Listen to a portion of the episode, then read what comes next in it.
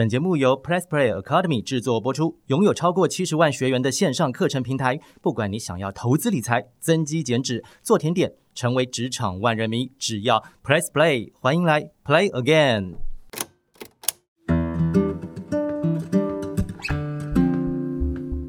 嗨，我是黄子佼。大家好，我是陈俊昌，欢迎来跟着我们一起 Play。这个要真的解释一下哦，因为 Play 是月末在上个世纪哦，我所创办的一本杂志啊，那个时候呃一股热血，呃，我猜俊昌有买过吧？有啊，我从第一期开始就买。那我就谢谢你哈，我的金主。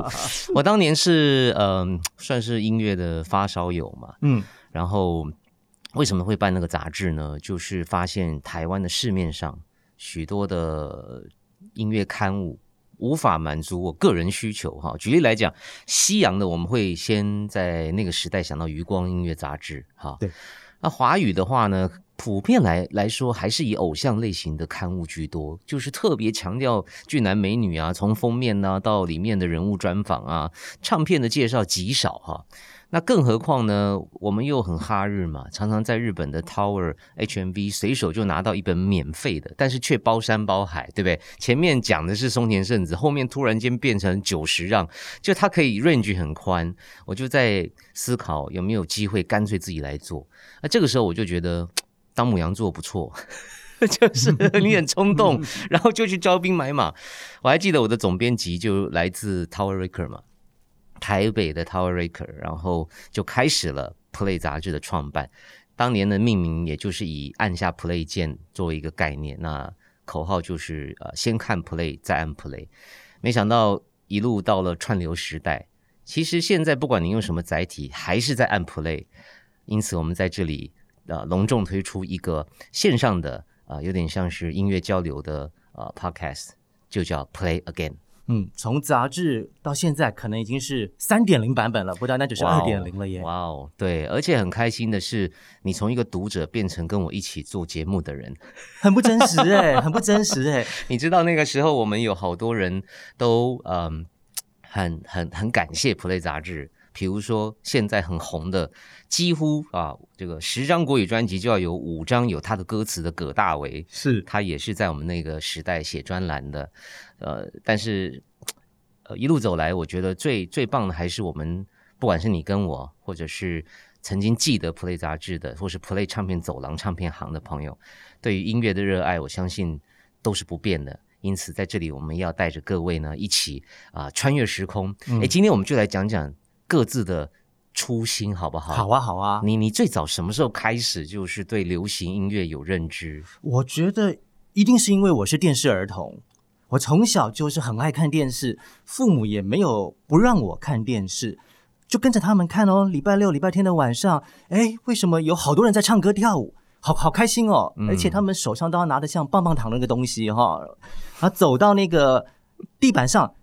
它就会升起来，像一个蛋糕一样。那个时候，凤飞飞的节目对我来说印象很深刻。我还记得我爸爸妈妈都有带我来过当时的录影的那个豪华大酒店。哎，那你算是很特别，因为那个时代。第一个交通不便嘛，对，还有资讯不便呢。现在都是 e ticket 的，那个时候你要拿到一张呃录影的入场券也是挺麻烦的。所以你们怎么办到？你竟然去看过凤姐的现场？我没有看过现场，呃，我看过的是那个地方，就是不是她录影的时候。我就想，怎么可能？你有那么大的福气？对啊，没有哎，只是说去参观去朝圣。当时呃，凤姐她等于是在一个饭店的表演厅，对不对？对，然后录制她的节目的那个会场是。哦，谢谢你哦，这也算。哎，可是焦哥，你知道那个地点在哪里吗？我到现在还一直查不到。请问豪华大酒店到底是现在的哪个地方？我很想去平行时空缅怀一下。这是个好问题，会不会你在做梦哦？这其实根本没有这件事情。好，这个这个呃，我们做 podcast 一方面也是分享故事，二方面也希望找到更多的高手啊，可以来帮我们也解答一些那个时代的问题。毕竟 He 的喜尊哈，俊昌还小，我也还小啊，所以你是呃，怎么讲被电视熏陶，然后。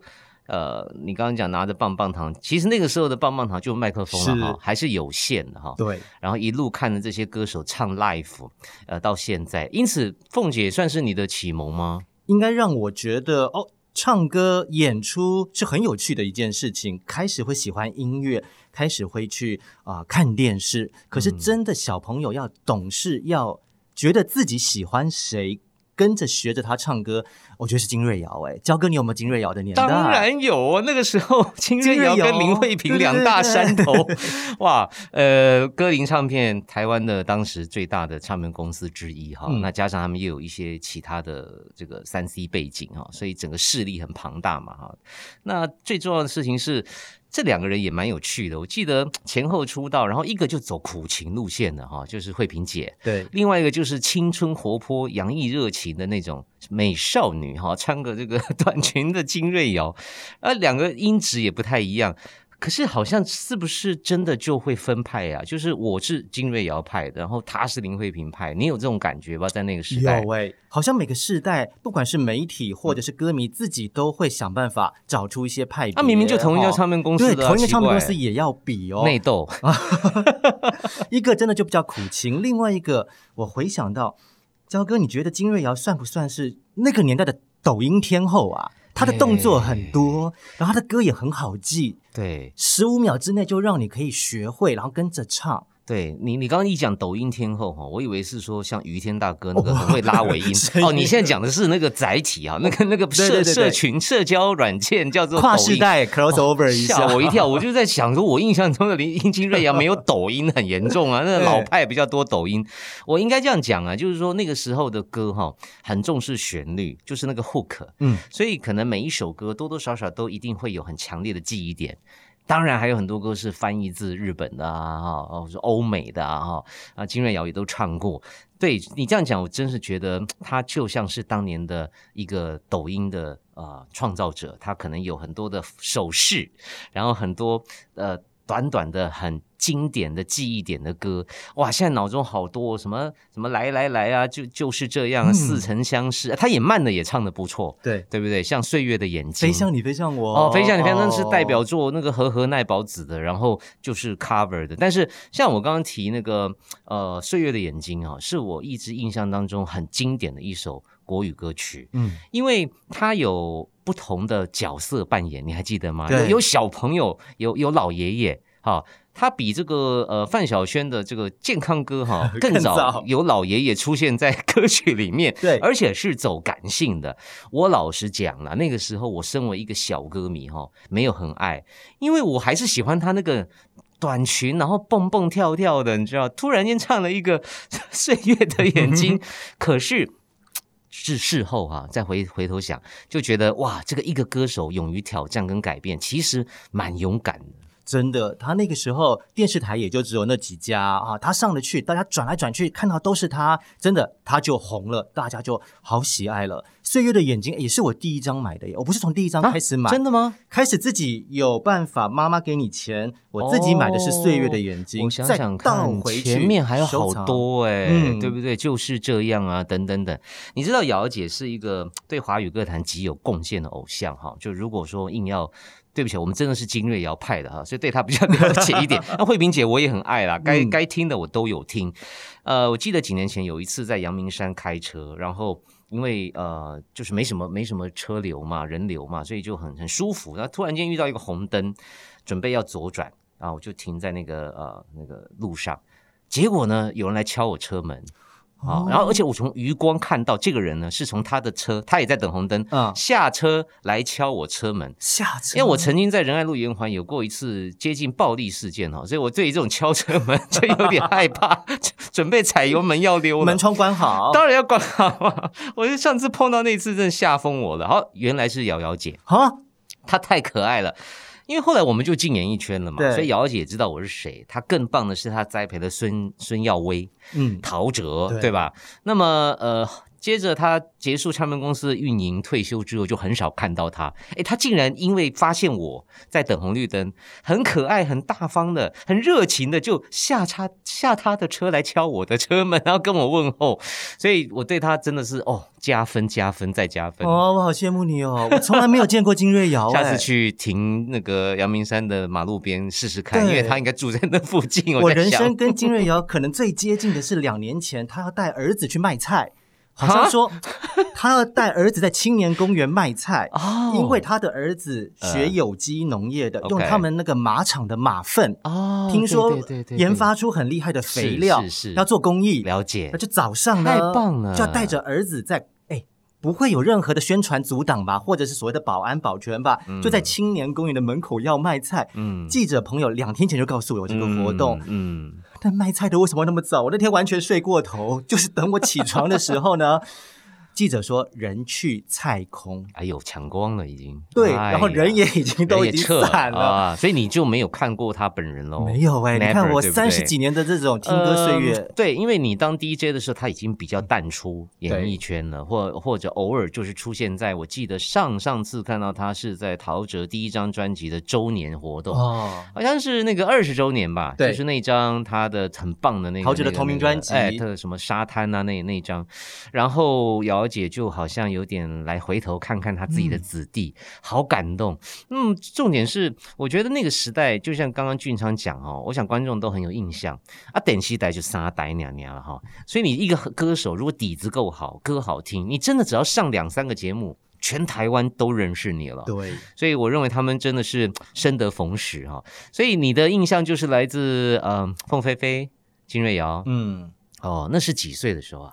那时候小学吧，小学。就跟着家很晚欸人一起看，很晚吗？我我我我我回头在想啊哦，我真的对流行歌有印象是约莫幼稚园。好早哦，是的，前阵子我在 FB 有 PO 出我幼稚园的一个合照，我旁边有同学，有一个菲律宾老师。对，这个菲律宾老师呢，一手牵的是我，另外一手牵的就是我当时唱歌给他听的同学。我唱什么呢？我唱崔台金的《爱神》。我必须讲，五岁哈，你到底懂什么爱神呐、可是呢，就是有一种可能一某种细胞吧，嗯，你你就会哼，就会记。然后为什么会唱给同学听？是因为当年我是住在呃民生东路台北哈，那到天母去上幼稚园，很远哦，超级远。那沿路呢？娃娃车就载同学 A、B、C、D 嘛，我呢跟这位女同学总是坐在靠窗前后排，所以开着那个玻璃窗，然后我就会唱歌、吹风。我不知道为什么这个画面永生难忘，然后会路过那个民船中山北路那边士林那一带。那这首歌呢，呃，在一九年我办演唱会的时候，我也重新去诠释，甚至还请啊、亮哥去帮我做了呃超级任务。所以各位如果错过这个演唱会，好可惜，因为当时呢。我们很斗胆的哈，这个制作方就说，我们让崔台金崔姐本人来给黄子佼说几句话，因为那是他能够走上这个舞台的启蒙嘛。哎，崔姐竟然答应了耶！对啊，你说这些前辈是什么风范呢？太太可怕！你平常哈叫他出来上个节目啊，呃，颁个奖都很难。事实上，早期他也主持金曲奖，他是对音乐非常非常投入的一个主持人，也出唱片。然后他好可爱。你那天在 Legacy 吗？我在呀、所以我在回想那个画面的时候，亮哥在介绍的时候，我们就像看电视一样、的 对对对到底待会就是焦哥自己默默的走出来说啊，没关系啦，我们还是来唱歌好了，到 找不到，还是怎么样哦哦哦，焦哥，你记不记得有一年崔姐姐即便出来颁金钟奖，她都不见得去后台给媒体采访的，就很低调的耶。对对，就颁完奖就闪了，是是可是，在你的首场演唱会当中对，对。亮哥找到了，你你讲的那个典礼后台，我也有去找他拍照，因为太爱他，太感谢他了，他的那种巨星风采哈。因为你知道后来的华语歌坛跟世界接轨嘛，所以有各种的 style。比如说嘻哈的歌手，往往都不在意穿的太华丽，啊，他可能就是一个简单利落的线条哈，甚至一个帽子啊就上台了。对哈，除非你像瘦子红成这样，越穿越名牌，对不对？但通常都是说哦很舒服就好了哈，呃不会有什么赞助啊哈。那像瘦子是大家拜托他穿，求你穿这样。Anyway，那个时代的像崔姐从秀场出来，走上电视，做自己的专辑。像现在各位如果有兴趣的话，像我在半夜哦，常常都会上网搜这些老影片，也会分享。崔姐有很多的电视节目的精华，可是很好笑。你如果看的时候，你会笑死，你知道为什么吗？嗯，比如说，大家好，我是崔台金，然后为您带来这首《夜来香》，然后前奏哇，台式大乐队、管弦乐都有，有没有？嗯阵仗很庞大。然后呢，正准备开口的时候又跳间奏，正准备开口的时候，呃，又跳尾奏，因为版权问题。哎呦所以你在网络上，你可能会看到官方释出的崔杰主持音乐节目的场面，但没有唱半句歌，很喵 哎、荒谬，很痒呢，很荒谬哈。很荒谬。Anyway，呃，那次的 Legacy 呃崔姐录的影片，他说不要对外公开，所以到目前为止我们都没有办法丢到网络上给大家看，因为他太可爱了，他对我也非常非常的热情，然后呃呃给我鼓励，所以我我自己觉得我们好像都跟对人了，就是从小包括凤姐的风范也是嘛哈，离开比较早，所以这些都是我们俩的音乐启蒙，然后一路一路的去追星。那你讲追星哈，你这个凤姐等于没追到嘛？那你有嗯追你金瑞瑶，你也没有追到对啊，都没有呢，哇，那你很逊的。你看我吹台金就追星成功了，好厉害哦。好逊啊！啊 那你你有没有什么？还有就是那个时代的回忆，像你如果呃在那个时候要听歌，呃，你刚刚讲看电视嘛，嗯哎，有一个节目其实是很关键的，嗯，综艺一百，要啊，对不对？小燕姐啊，是不是？除了一百拉之外，她还会哦爆榜。你说现在好多的节目都要爆榜，小燕姐在八零年的时候就爆榜了耶！而且她那个时候有电脑计分哎，焦哥，那个时候的电脑就是像现在大家讲说什么二次元的那种小方块的哈但她一样可以做出你这个礼拜如果是林慧萍第一名，她就是女生戴皇冠啊；如果是黄仲坤的话呢，嗯他就是男生戴皇冠。嗯，就很像当年那个游戏机，只有绿色荧幕那样对子的，单色的。哦，哎，我又想到前一阵子我也是在网络上找到一个影片，就是小燕姐的所谓的综艺一百排行榜的，应该是季排行的颁奖典礼。啊，那个那个很热闹，呃好多人。对我我我还要提到，就是说在那个时代嘛，没有什么卫星连线哈，没有五 G 啊。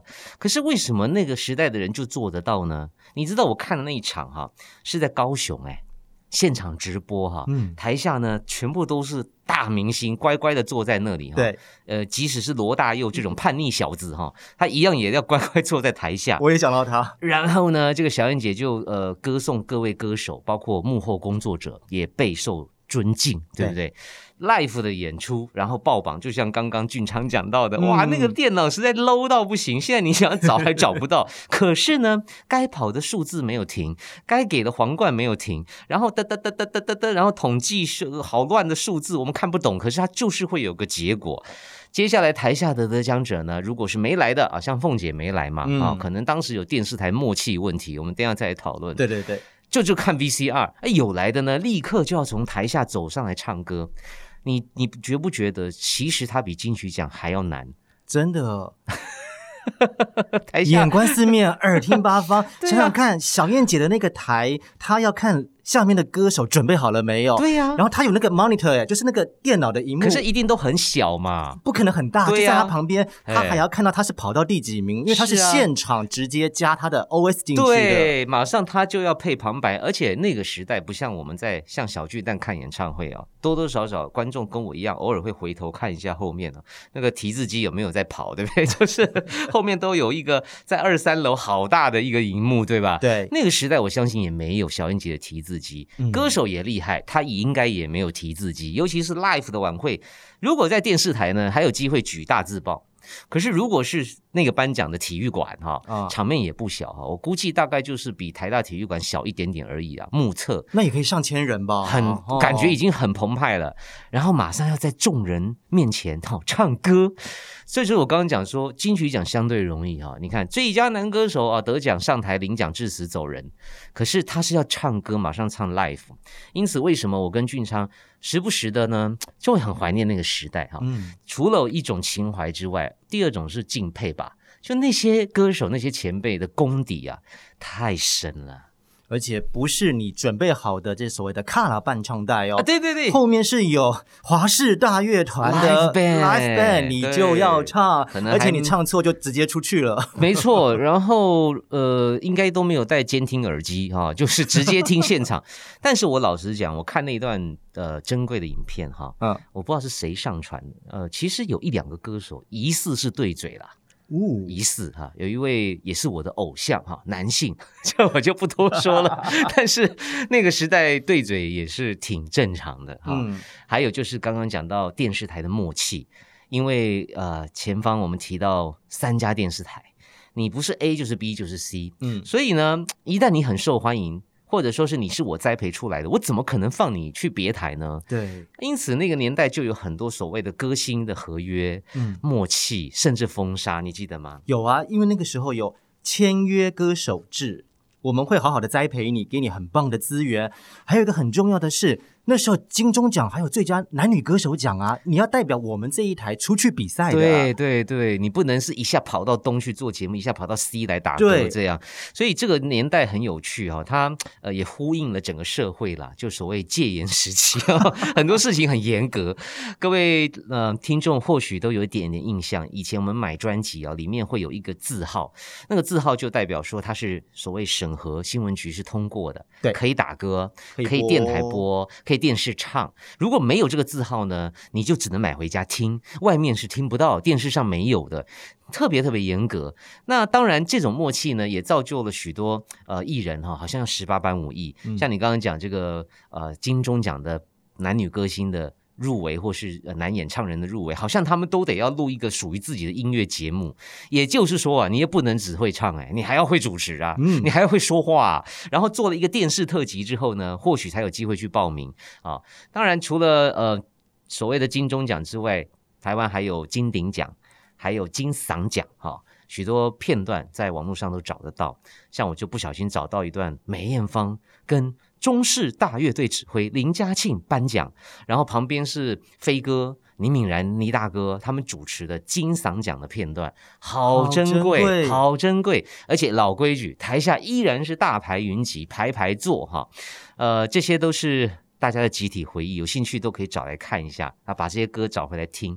那个时候梅艳芳是港星里面，我觉得是相对很潮很潮的一位，你有印象吗？啊，我的超级偶像，我你的至尊偶像，至尊吗有到至尊吗真的绝对至尊。你马上就把林慧呃金瑞瑶跟那个凤飞飞 凤姐放下了，金瑞瑶那时候有点像是跟着大家听好玩、有意思、朗朗上口。可是你真的要觉得你喜欢这个人，你看懂了他的表演，你会开始去研究他舞台上的表现。我、嗯真的就是梅艳芳，从哎八八年开始就是至尊到现在。为什？么？你是从哪一个专辑或者是国语还是粤语嗯开始爱上他的？哎，很好玩呢。我是看了梅艳芳在台北的演唱会之后才爱的。我不是因为喜欢他去买他演唱会的票的。嗯，那时候滚石唱片已经开始把他们的啊、呃业务范畴弄到演唱会这个部分了，所以他们就想想来做一个类似现在音乐季的概念。我如果代理了几个国外的厂牌或海外的艺人，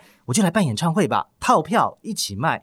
其中有那个盲人歌手 Steve 汪达，还有像 Martin Talking 那西洋歌听不懂嘛？那时候真的是凑热闹，嗯就想说啊，梅艳芳唱中文的，我应该听得懂，嗯我只想去凑凑热闹。OK，但没想到这一看呢，哎，哇，中毒了。真的就中毒了，完全入坑。天哪，原来是这样。我我觉得这个滚石这一题很有趣。我前阵子在研究滚石的历史，才发现说，原来滚石是先从做杂志出版社开始，然后在呃六零年代，民国六十几年哈，跟着包括陶小青陶姐，呃办杂志推广西洋歌曲。嗯，呃，当然慢慢就有民歌风潮。我回头在网络上也买到了几本当年的滚石杂志，它不是在介绍旗下的赵传、李宗盛，不是那个时候这些人根本都还没出道，滚石的大家长就已经在做文化事业。到很久以后啊，滚石才成为唱片公司，才成为呃一本专门介绍自己的发行的滚石杂志。所以你讲这个办演唱会，那个真的是滚石的初心。但是你竟然是因为 live 的演出爱上他，然后呢，我相信你花了很多力气去重新的去认识他，因为他的版图有有粤语、有日语，然后当然还有国语。对，就开始一直买，一直往回头买。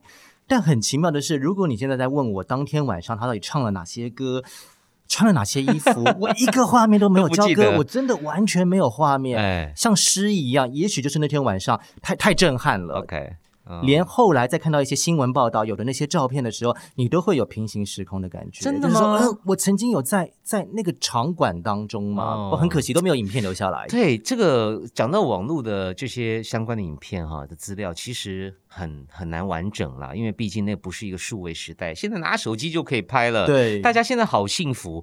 我们那个时候全部得放在脑海里哈。然后呢，呃，我我记得呃，他有一首歌叫《烈焰红唇》嘛，国语歌。我在不久前也是不小心滑到，看到他好像是在华视去录这个单歌，就是对嘴，然后在那里呃搔首弄姿哈，就是巨星风采。我我认为他的台风真的是一流，所以事实上我也非常喜欢梅姐，但是我没有我没有俊昌这么的 crazy，因为一两年前在敦南成品还没有结束的时候，好像还有一个展嘛，对啊，跟你有关系吗？呃，我们的歌迷他们很有才华，我们就汇聚了台湾、香港各地的歌迷的力量，好爱哦你们一起把那个展览把它弄出来。嗯，对他们就呈现了用绘画的方式，也不像四言会哦，因为他没有没有五官，但是他把每个造型、每一个样貌都画出来，成为一个展览之后，放在人来人往的敦南成品，大家都看得到啊。好棒啊！你看这些铁粉，我呢当然还比俊昌又幸运一点，因为有有有赶上这个他很风光的那个舞台岁月。但是我要回到追星这一题，你知道我也追过梅艳芳，在我出道约莫前一年半年的时间，我到华视去录连环炮，我是观众，带着班上世新的同学，我呢自己呢这个小个子呢还去。呃，当年的芙蓉制作啊，在东区的办公室拿票哈，嗯，去录影的时候我好紧张，我自己内心发生了一个小剧场。远远的我看到那休息室，那个休息室后来也成为我们的休息室，华氏一棚，好像梅艳芳来，我好激动，我好开心哦。那旁边同学其实不是他的 fans，都是被我拖去壮胆的。我一个人在那里小剧场激昂亢奋的不得了。后来我才发现，那个人其实是我们圈内，应该是当时瓜哥还是谁的发型师啊，不是梅艳芳，不是他的五官很潮，就跟梅姐很神似。嗯啊，哇第一遍看到梅姐，我哪知道哪一个是她？因为以前都透过卡带啊，对不对？真的本人出现的时候，我就以为她是她。结果后来真的梅姐出现，哎，真的来的时候，好，确实两个有差，但是我就自己哈误会了那位那位化妆师、发型师是梅姐这件事情，我自己都觉得很好笑。更酷。的是几年过去，你知道，像我们做做综艺节目，很难被被粉丝录录下什么录影带。可是这种巨星，很多铁粉不但录下来，而且留一辈子。呃，几十年过去，微博出来了。有一天，我在微博被艾特，嗯，有一个网友就说：“这个在节目里面发问的小孩子啊，是你吗？”啊，真厉害，就是我。我还举手发问，我还跟制作单位自告奋勇，然后跟梅艳芳有眼神的交汇，羡慕吗？很羡慕啊！还有一次，你代表超级星期天呢，你带了一大堆的那个就是后来出出出道以后的啦。但那时候我在啊，你们在那个远气的饭店门口，因为当天是记者会，啊我们还没入行，所以只能在门口。啊，那时候你是 fans，我是 fans 哦，我去出外景，对你去出外景，我做了什么？我怎么不记得这段？我们就是在门口，我们也进不去嘛。可是突然之间呢，哎，就摄影团队就就来了，来了，就好像要准备好，因为那个剧情的设定，后来看电视才才知道，焦哥要带领一群。胖胖的男生们去摇梅艳芳的车子，超级军团单元，对，类似有点像震撼他，很失败的单元。啊，真的？没有什么人记得。我现在想起来了，我有看过，我去闹梅艳芳啊，我看我梅艳芳我没看过，那我看过张清芳，另外一个芳也是这个胖胖军团，对，那个单元叫超级军团，然后我穿的很华丽嘛，是就像一个那个将军一样，将军那样子的，但我们就不能够太靠近啊，工作人员都说要远一点要拍。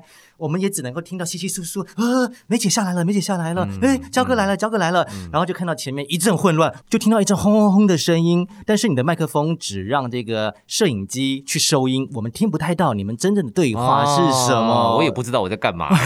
OK，但是这也是另外一个追星的场景，对不对？呃，后来呢，因为你也做 DJ 很长一段时间，对，有有真的接触过他本人，有他在《女人花》的那张专辑的时候。感谢唱片公司给我这个机会，我们所有台湾的歌迷就在我的节目当中大团圆。嗯，我们就像一个呃歌迷的聚会一样，聊聊往事，聊聊自己追星的过程，也聊聊他隔了一段时间又在出国语专辑的心情。他本人在，对他本人在，真是一个好美好的夜晚。状态怎么样？很棒。那个时候啊，换了新的唱片公司啊，全新的打造，《女人花》一出来，回响又非常的好。哇，那个是一个很愉快、很愉快的夜晚。梅姐也是一个。我念念不忘的前辈哈，就如果说他是你的至尊偶像的话，应该也算是我的了。因为呃，当然我有日本的偶像，比如中森明菜，可是华语来讲哈，有很多的奇妙的缘分啦。就像我刚刚讲，我人生这么难得的去当观众啊，在在瓜哥面前，然后很无畏惧的跟梅姐互动哈，然后呢，竟然这个影片还被保留啊，照理说不不需要保留嘛啊，或者说制作单位其实可以把我剪掉，也没剪掉，对不对？呃，后来最让我难难受，也是最难执行的一次主持任务哈，因为有时候我接受访问，大家都会问说，哎，你这个哪一场最硬？嗯，其实就是梅姐出殡那一天哦。那个时候，台湾的东风电视呢做了一个岳阳的连线啊，我还记得在金山南路的电视台啊，因为电视台的高层都知道我是梅艳芳梅姐的粉丝嘛。呃，我甚至还模仿过他嘛啊，那时候什么放开你的，对对 对，放开你的头脑，然后就画了个很厚的嘴唇，这样子哈，都是很美的回忆。但那场太难主持了，岳阳连线，然后就看着那个。呃，那个那个车子哈，然后离开殡仪馆，然后整个万人空巷，香港的街头，所有的粉丝对他念念不忘，依依不舍。我就在那里做转播啊，自己还要憋住那个哽咽的情绪哈。所以现在想起来哈，真是很很难忘，也是也是很至尊。尤其是在疫情期间，刚好有空。我又回头哈去买了一些他的黑胶版的唱片，因为小时候呢，我买卡带比较多。很多朋友应该跟我一样吧，那个时候为了要上公车可以听音乐哈，都会舍弃买唱片，宁可买卡带啊，带个 Walkman 就可以随时听、随身听。可是后来后悔了，就觉得好像唱片听起来音质啊，或是包装很漂亮。可是你知道吗？在这么多的梅姐专辑里面。我小时候竟然就买过一张，好像叫巴西什么啊，那张在巴西拍的封面的那个很热情洋溢的《夏日恋人》的唱片。对，那张我不知道为什么，我就是在当年就买了黑胶，啊，一路到现在也都保留着。总之就是对他的歌，他的人。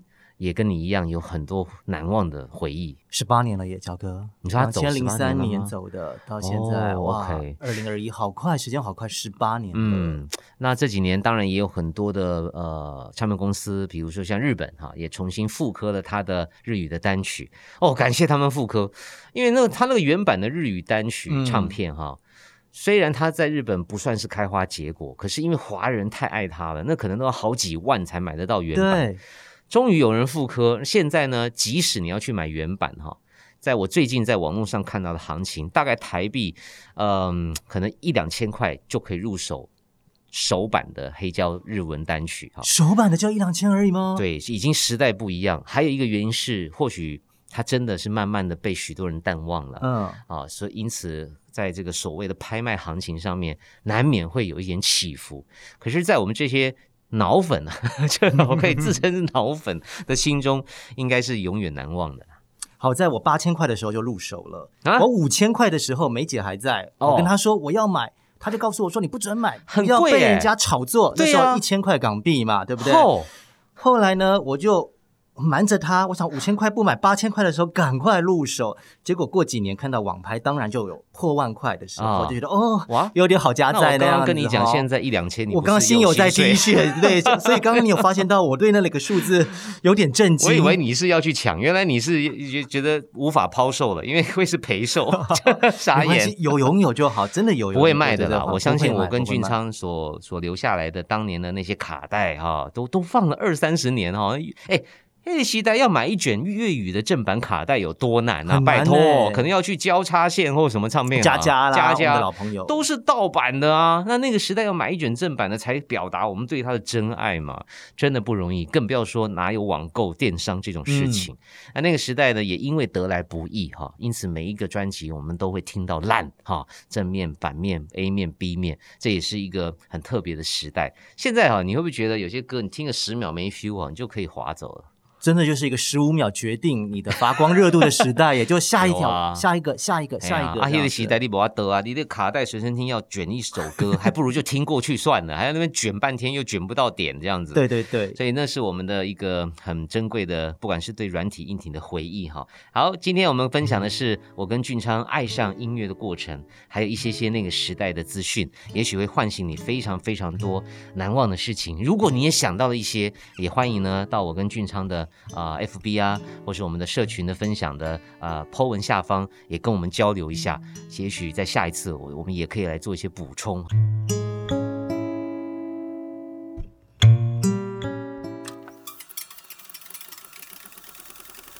最后我们都要跟大家介绍你还逛唱片行吗？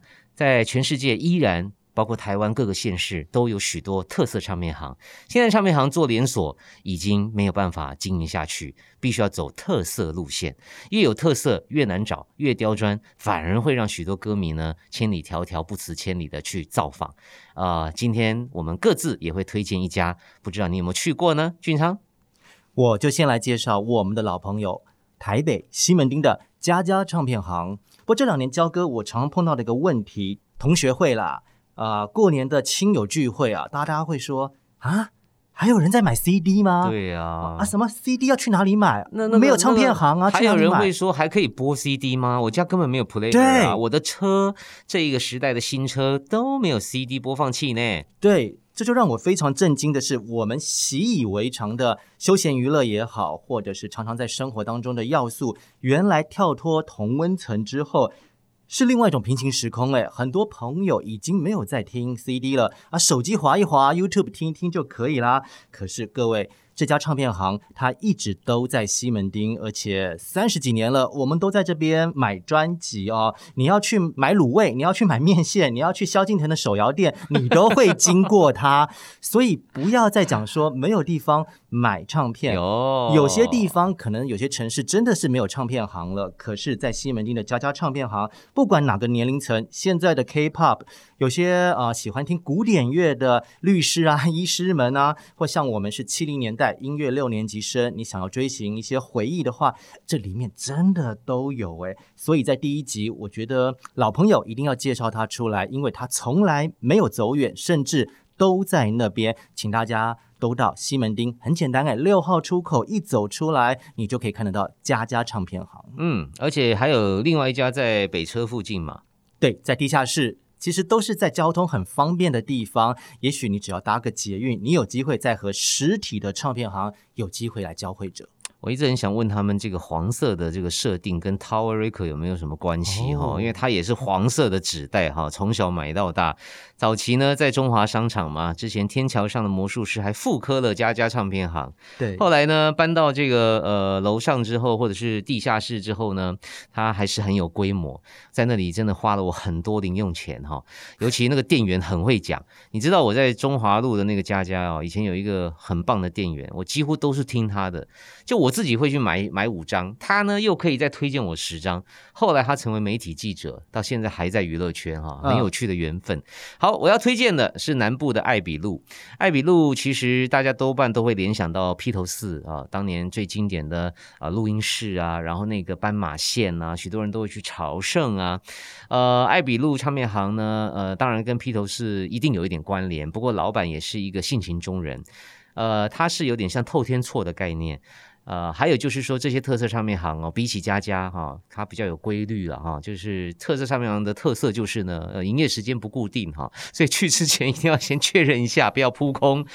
呃，一楼还有吧台，可以吃点东西。我记得在那里我吃过咖喱饭吧，哈，呃，可以试听唱片。那二楼呢，有一个小空间，像是客厅一样，很舒服，也有很多呃二手或新品，风格一样很多元。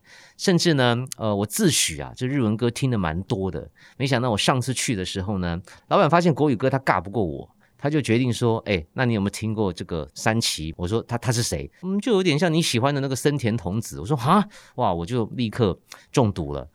我真的是觉得很逊，自己怎么那么那么无知啊？就喜欢森森田童子，竟然不知道另外一个。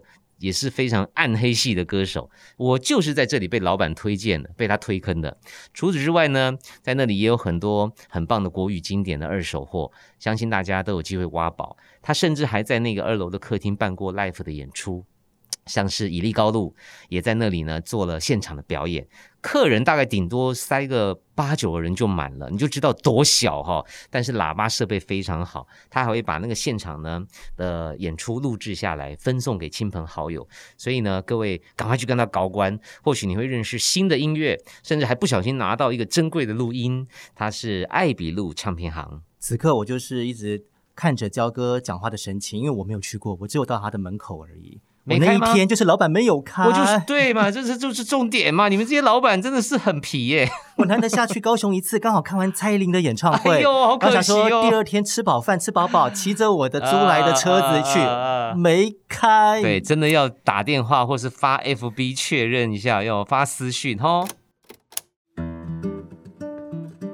以上就是我们今天第一集的 Play Again，也要谢谢大家共同的参与哦。其实透过节目当中，希望大家也可以一起来找寻这些美好的时光，从七零、八零到九零，国语歌坛非常辉煌的一个时代。如果你有任何的意见，或者是当时也有参与到这些美丽的画面的话，欢迎来到焦哥还有我的 Facebook 呢，可以给我们留言，给我们一些意见或者是反馈，让我们共同再次的呢回味起这些美好时光。Play Again。